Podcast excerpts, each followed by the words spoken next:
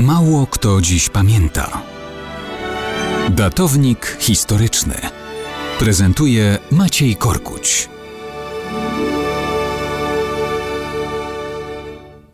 Mało kto dziś pamięta, że w weekend minęła rocznica kapitulacji wojsk Wielkiego Księstwa Moskiewskiego pod Smoleńskiem w lutym 1634 roku.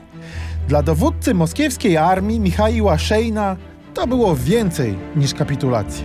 Bez trudu znajdziemy w internecie obrazy pokazujące króla Władysława IV, który pod końskimi kopytami wierzchowca gniecie porzucone moskiewskie sztandary. Przed nim na twarz padają moskiewscy wodzowie, pokornie prosząc o kapitulację. A miała to być udana operacja carskiej armii, która korzystając ze śmierci polskiego króla Zygmunta III w 1632 roku rozpoczęła oblężenie Smoleńska. Twierdza smoleńska broniła się z uporem. Dowódca moskiewskiej armii Michał Szejn, mimo olbrzymiej przewagi liczebnej, nie był w stanie zmusić do kapitulacji załogi liczącej ponad 2000 ludzi. Blokował ją miesiącami, budując na wzór hiszpański system warownych obozów, którymi oplótł miasto.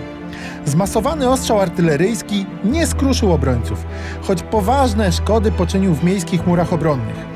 Wysadzenie w powietrze w pewnym momencie jednej z baszt i uparte szturmy nie przyniosły rezultatów.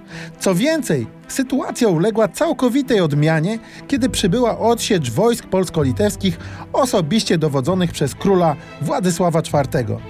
Najpierw przerwano pierścień wojsk moskiewskich, potem zmuszono Szejna do zwinięcia oblężenia. Na koniec to wojska Władysława IV okrążyły siły Moskali. Shane musiał pokornie kapitulować, w wyniku czego doszło do pokoju w Polanowie. Ten utwierdził zdobycze Rzeczypospolitej i jej największe w historii rozmiary terytorialne.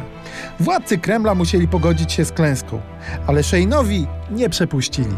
Po powrocie do Moskwy został skazany na śmierć i zamordowany. Ot, stara jak Kreml, moskiewska tradycja.